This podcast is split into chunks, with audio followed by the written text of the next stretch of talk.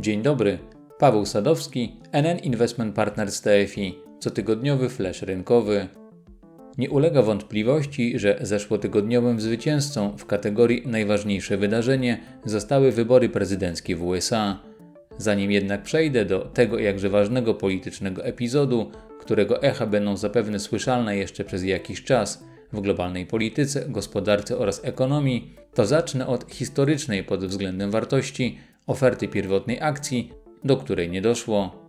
W czwartek 5 listopada na giełdzie w Szanghaju oraz Hongkongu miały zadebiutować akcje firmy Ant Group. Łączna wartość oferty pierwotnej tej chińskiej firmy wykorzystującej nowe technologie oraz innowacje w obszarze usług finansowych przekroczyła 34 miliardy dolarów. To o 5 miliardów więcej od poprzedniego światowego rekordu, który w 2019 roku ustanowił naftowy gigant Saudi Aramco. Niespodziewane wstrzymanie tego największego IPO w historii dwa dni przed inauguracją notowań zostało uzasadnione przez chińskie organy nadzoru finansowego zmianami otoczenia regulacyjnego w branży fintech oraz innymi poważnymi problemami. Pozostając jeszcze na chwilę przy temacie giełdowych debiutantów, to warto wspomnieć o tym, że giełda papierów wartościowych w Warszawie dzięki ofercie publicznej firmy Allegro znalazła się na drugiej pozycji w Europie pod względem aktywności na rynku ofert pierwotnych w trzecim kwartale 2020 roku. Jednocześnie emisja akcji tej wspomnianej platformy zakupowej została zakwalifikowana do pierwszej dziesiątki największych tegorocznych IPO na świecie.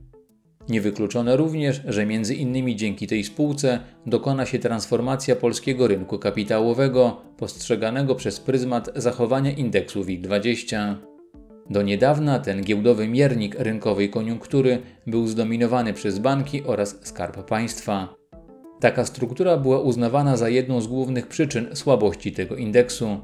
Sektor bankowy już od dłuższego czasu wyróżnia się negatywnie na tle innych segmentów rynku, tylko od początku tego roku do końca października WIG Banki stracił już ponad 50%.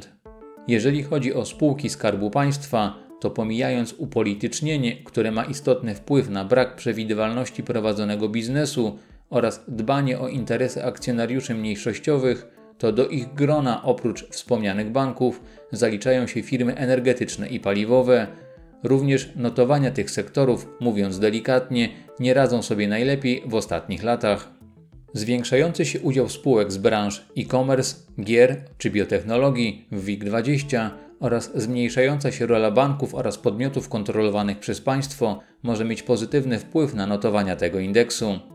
W obecnej, trudnej sytuacji związanej z pandemią koronawirusa coraz większe znaczenie na giełdach mają spółki, które są beneficjentami tej społeczno-gospodarczej egzystencji. Przechodząc teraz do wspomnianej na początku amerykańskiej prezydenckiej elekcji, to należy zaznaczyć, że na dzień nagrywania niniejszego materiału, czyli na 5 listopada, nie są znane oficjalne wyniki wyborów. Przewaga Joe Bidena nad Donaldem Trumpem w liczbie zdobytych głosów elektorskich jest zbyt mała, aby można było go ogłosić zwycięzcą.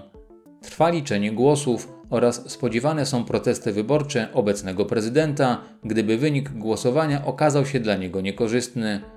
W związku z tym nikt do końca nie wie, kiedy poznamy ostateczny werdykt tej politycznej rywalizacji. Jeżeli chodzi o wpływ amerykańskich wyborów na rynki finansowe, to aktualnie większe znaczenie ma nie sam ich wynik, ale szybki termin jego ogłoszenia. Dlaczego?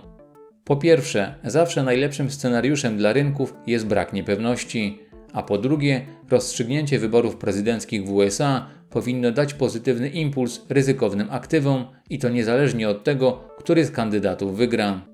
Nieważne bowiem, czy do Białego Domu wprowadzi się pretendent, czy zostanie w nim obecny gospodarz, to uruchomienie kolejnych programów fiskalnego pobudzania amerykańskiej gospodarki wydaje się przesądzone. W dużym stopniu uogólnienia można pokusić się o następujące stwierdzenie, że zwycięstwo Trumpa okaże się lepsze dla akcji amerykańskich, zaś Bidena dla światowych giełd, w tym dla tych z rynków wschodzących oraz aktywów zarządzanych zgodnie z zasadami ESG. Kandydat demokratów na urząd prezydenta zapowiedział bowiem podniesienie podatków dla korporacji, a także dla najbogatszych obywateli oraz że chce już w 2021 roku doprowadzić do uchwalenia pakietu ustaw dotyczących czystej energii i zmian klimatycznych o łącznej wartości 2 bilionów dolarów. To tyle na dzisiaj i do usłyszenia.